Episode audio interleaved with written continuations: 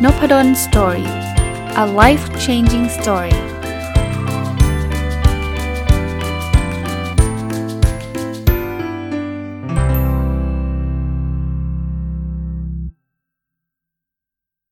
สวัสดีครับ ยินดีต้อนรับเข้าสู่นพดลสตอรี่พอดแคสต์นะครับ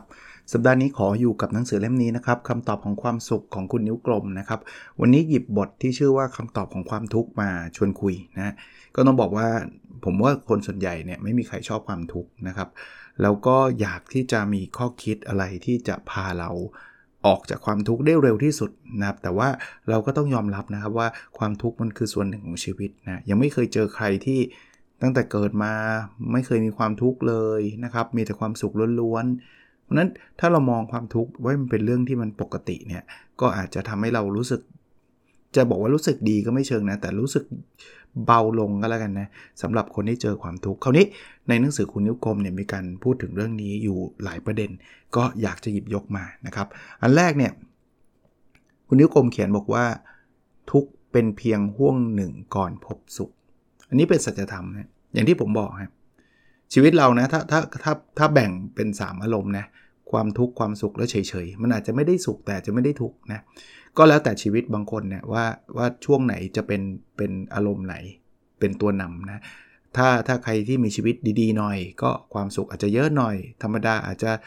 ลองลงมาความทุกข์อาจจะน้อยหน่อย แต่บางคนก็ขับกันนะความทุกข์อาจจะเยอะหน่อยนะครับธรรมดาลองลงมาความสุขอาจจะน้อยหน่อย แต่ว่าถ้าเรามีความทุกข์เนี่ยผมว่าเรื่องหนึ่งที่จะช่วยปลอบประโลมนะครับต้องเรียกว่าทำให้จิตใจเราดีขึ้นได้คือ นี่คือนี่คือสัญญาว่าเดี๋ยวมันก็จะมีความสุขกลับเข้ามานะเพราะอย่างที่ผมบอกเออเมื่อกี้ผมพูดบอกว่าเรายังไม่เคยเจอใครที่มีความสุขตลอดไม่มีความทุกข์เลย เช่นเดียวกันเนาะก็คงไม่มีใครที่แบบ 24 ชั่วโมง 365 วันตั้งแต่เกิด ยังไม่เคยเจอความสุขเลยนะครับ มันก็ต้องมีทั้งสุขทุกข์และสุขอย่างอย่างที่เมื่อกี้เราคุยกันว่า จังหวะชีวิตหรือว่าบางคนเนี่ยก็จะไม่เหมือนกันว่าตรงไหนมากตรงไหนน้อย แต่ว่าถ้าใครมีทุกเนี่ยจะจะให้รู้เลยว่าอะมันมีทุกแล้วแปลว่าเดี๋ยวมันก็จะต้องมีสุขนะครับพอทุกข์แล้วมันก็จะจะจะมีความสุขหรือว่าอย่างน้อยๆก็จะรู้สึกปกตินะครับ อันที่ 2 ครับ อนุญาตให้สิ่งไม่สมหวังเกิดขึ้นมันมาแล้วก็ไป สิ่งไม่สมหวังก็คือสิ่งที่จะทำให้เราเกิดความทุกข์ ก็เหมือนกันเหมือนเดิมนะครับว่าชีวิตเรามันก็คงไม่ได้มีอะไรที่จะสมหวังได้ร้อยเปอร์เซ็นต์นะครับ มันก็จะมีหวังแล้วทำได้ก็ดีใจ หวังแล้วทำไม่ได้หรือว่าไม่ได้ตามที่หวังก็เสียใจ แต่ว่าให้เรามองดูครับว่านี่คือสิ่งที่มันมาแล้วก็ไป คือไม่สมหวังสมมติว่าเป็นเรื่องของแฟนแล้วกันนะ คบกันรักกันมาก แต่ว่าสุดท้ายก็ผิดหวังเนื่องจากอะไรก็แล้วแต่เนี่ย แต่สุดท้ายความรู้สึกนี้มันมันเศร้าแหละ มันทุกข์แหละ แต่ว่ามันจะไม่อยู่กับเราตลอดไปนะ อย่างผมเนี่ยต้องบอกว่าพอเราคือคือต้องบอกว่าเด็กๆอะ่ะมันบางทีมันมันอินกับเรื่องนี้อาจจะเยอะหน่อยนะ แต่ว่าพอเราผ่านชีวิตมาถึงจุดหนึ่งเนี่ย เราจะรู้สึกว่าแบบเออมันไม่ได้เป็นเรื่องใหญ่มากหรอกนะเด็กๆอกหักเนี่ยอาจจะบอกโอ้แย่แล้วฉันแบบจะไม่มีวันรักใครอีกเลยเนี่ย จริงๆโอ้หลังจากนั้นอาจจะมีแฟนเป็น10เลยก็ได้ครับ วันหนึ่งเดี๋ยวเดี๋ยวมนุษย์เรามันจะเยียวยาจิตใจได้ครับ แล้วก็ ความความทุกข์แบบเนี้ยความไม่สมหวังแบบเนี้ยมันมาแล้วก็ไป ตอนพยายามจะสอบเข้าคณะนี้อยากเรียนมากเลยแต่ว่าเข้าไม่ได้ ผิดหวังไหมผิดหวัง แต่ว่าพอเราผ่านชีวิตมายาวๆ เราจะรู้สึกว่าเออบางทีมันก็ดีเหมือนกันนะที่สอบเข้าไม่ได้ หรือว่าอาจจะไม่ดีหรอกแต่ความผิดหวังมันก็เหลือน้อยแล้วนะมันมาแล้วก็ไปนะ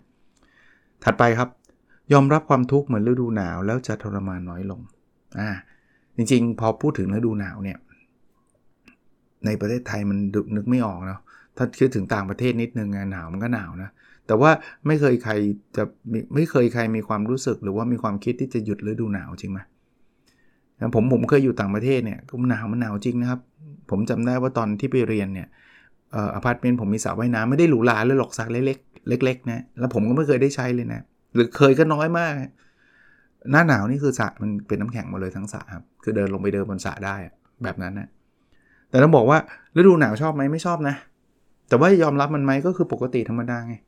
คือถึงเวลามันถึงฤดูหนาวก็โอ้หนาวแล้ว แต่ว่าเราจะไม่เคยบอกเมื่อไหร่มันจะไม่หนาวสักทีหรือว่าเมื่อไหร่ฤดูไม่อยากให้ฤดูหนาวมาจังเลย หาวิธีหยุดยั้งฤดูหนาวกันไม่เคย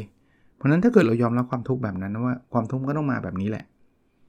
ถ้าเรายอมรับในความทรมานจะน้อยลงจริงครับ หนาวเราก็ต้องหาทางทำให้ร่างกายอบอุ่นอยู่ในตึกให้นานหน่อย ตอนนั้นเนี่ยออกไปข้างนอกก็แบบไม่ไหวนะผมผมจำได้ คือต้องไปอยู่ในตึกอะอยู่ในบ้านอพาร์ตเมนต์เราเนี่ยโอเค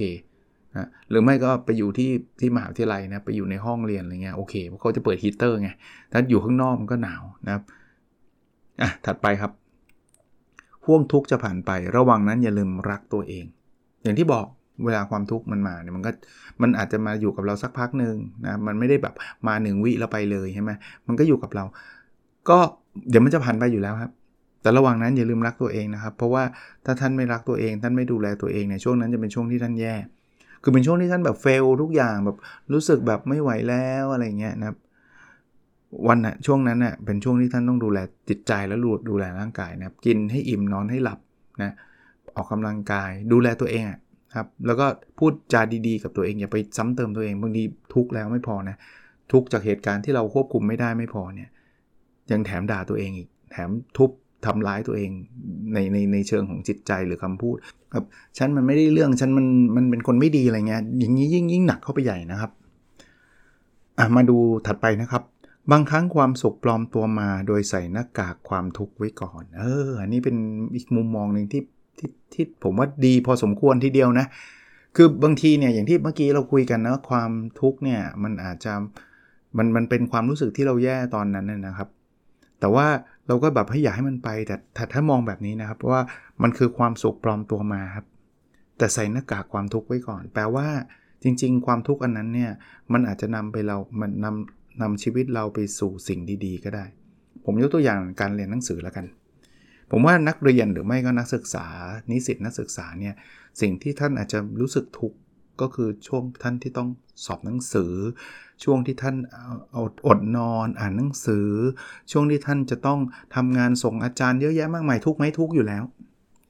น้อยคนนะที่แบบโอ้ยมีความสุขจังเลยจะได้สอบอะไรเงี้ยก็มีบ้างแหละ แต่ว่าส่วนใหญ่ก็จะทุกข์ไม่ชอบเลย ไม่อยากสอบเลย ไม่ไหวแล้ว ช่วงนี้ความเป็นความทุกข์นะ แต่จริง ๆ จังหวะพวกนี้แหละครับ มันคือความสุขที่ปลอมตัวมา ปลอมตัวยังไง เพราะว่าการที่ท่านได้อ่านหนังสือ การที่ท่านได้เตรียมตัว การที่ท่านได้ทำ assignment เนี่ย มันอาจจะให้ความรู้เราเยอะมากขึ้นเรื่อยๆนะ โดยที่เราไม่รู้ตัวนะ แล้วณวันที่อ่านหนังสือก็ไม่รู้นะว่าจะไปใช้ทำอะไร แต่วันหนึ่งเนี่ยในอนาคตไม่รู้ไม่แน่ครับ ท่านอาจจะใช้ความรู้ตรงนั้นที่ท่านอ่านหนังสือที่ท่านจำได้เนี่ยตัดสินใจทำธุรกิจหรือว่าทำงานในในองค์กรต่างๆ แล้วทำให้ท่านประสบความสำเร็จใน ชีวิตประสบความสำเร็จในการเงิน แล้ววันนั้นถ้าจะรู้สึกว่าโอ้โหที่เรามามาได้ไกลแบบนี้เพราะว่าความรู้ที่เราเรียนตอนมัธยม หรือว่าตอนเรียนมหาวิทยาลัยก็ได้ไงนี่คือความสุขที่ปลอมตัวมาครับ ใส่หน้ากากความทุกข์ครับ เราดูเหมือนเราลำบาก เราเหนื่อยเราแย่ แต่ว่าสิ่งเหล่านี้มันคือความสุขที่ปลอมตัวมา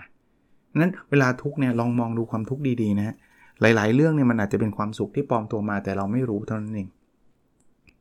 ถัดไปนะครับ ปล่อยวางตอนหัวถึงหมอนพรุ่งนี้จะเป็นวันที่ดี ผมว่าเรื่องนี้เป็นอีกเรื่องหนึ่งนะครับที่ที่อยากแนะนำผมรู้ว่าบางคนทำได้ยากนะ แต่หัวถึงหมอนควรหลับ ผมผมอาจจะเป็นคนโชคดีแล้วกันนะผมผมมุมหนึ่งก็คือโชคดีว่า ผมเป็นคนนอนไม่ยากเท่าไหร่ แต่ว่าผมจะเล่ากิจวัตรประจำวันให้ เพราะว่ามันอาจจะช่วยท่านได้นะก่อนนอนเนี่ยผมทำอยู่ 2 สิ่ง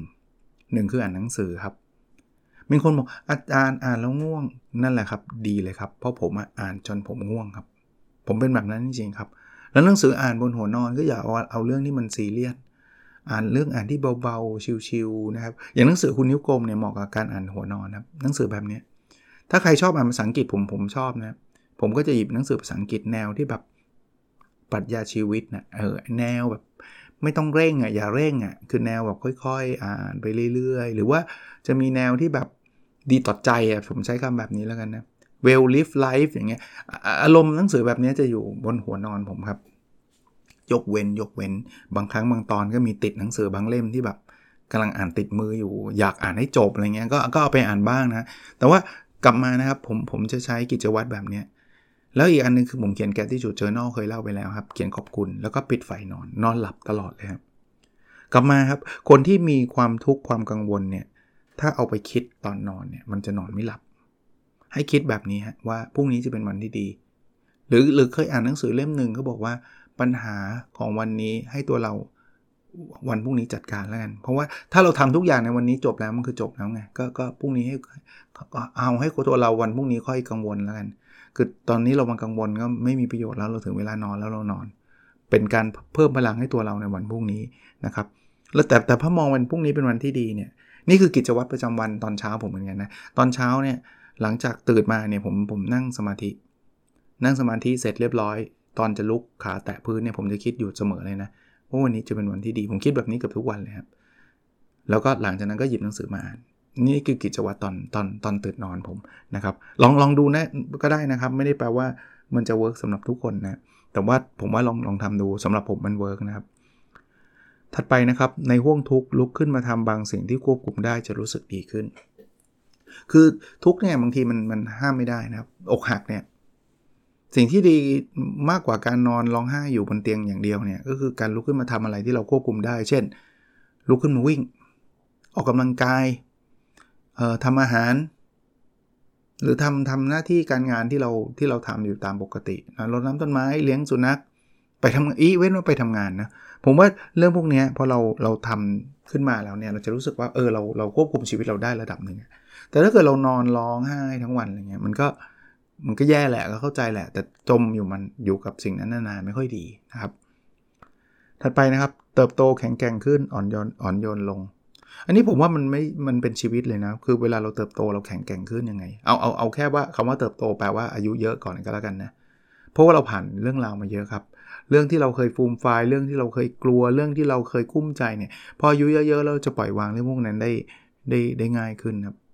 เพราะว่าเรา เราเห็นโลกมาเยอะอารมณ์แบบนั้น แต่ไม่ได้แปลว่าต้องอายุเยอะอย่างเดียวนะ จริงๆ การเติบโตเนี่ย เด็กบางคนเนี่ยเติบโตเร็วนะครับ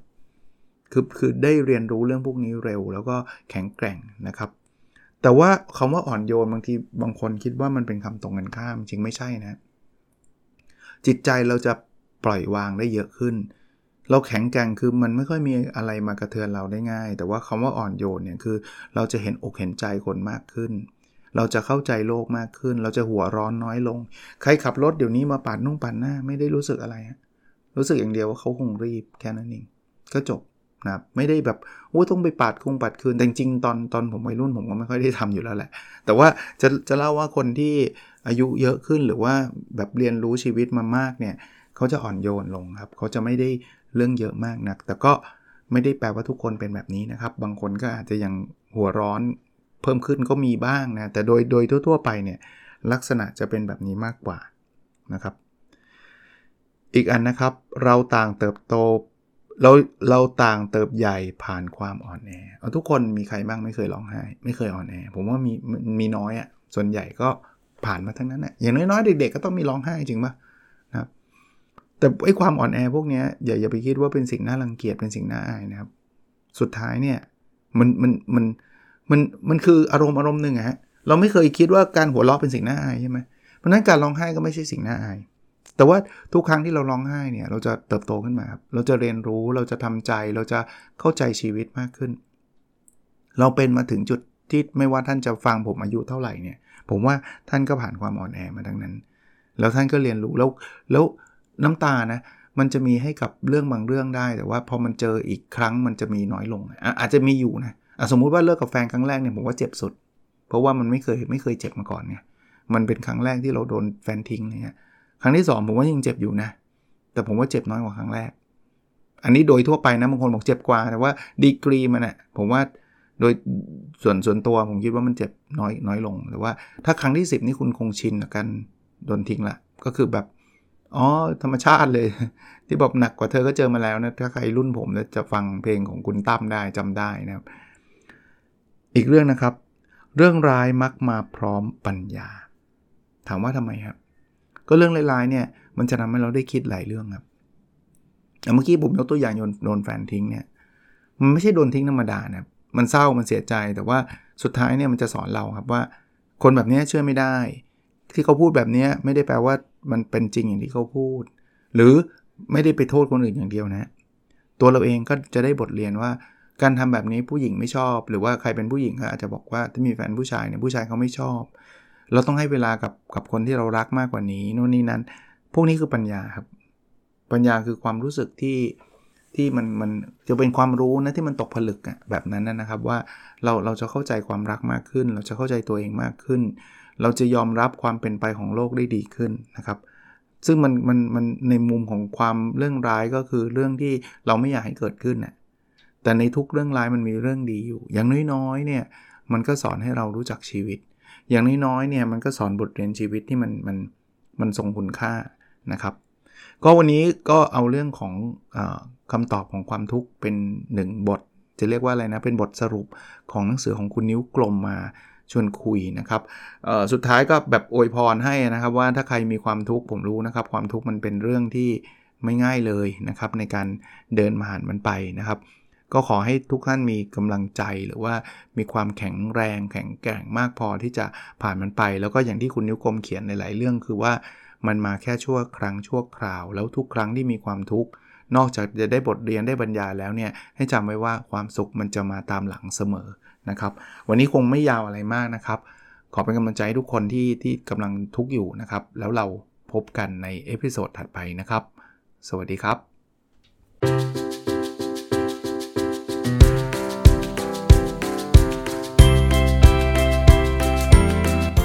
Nopadon Story A Life Changing Story.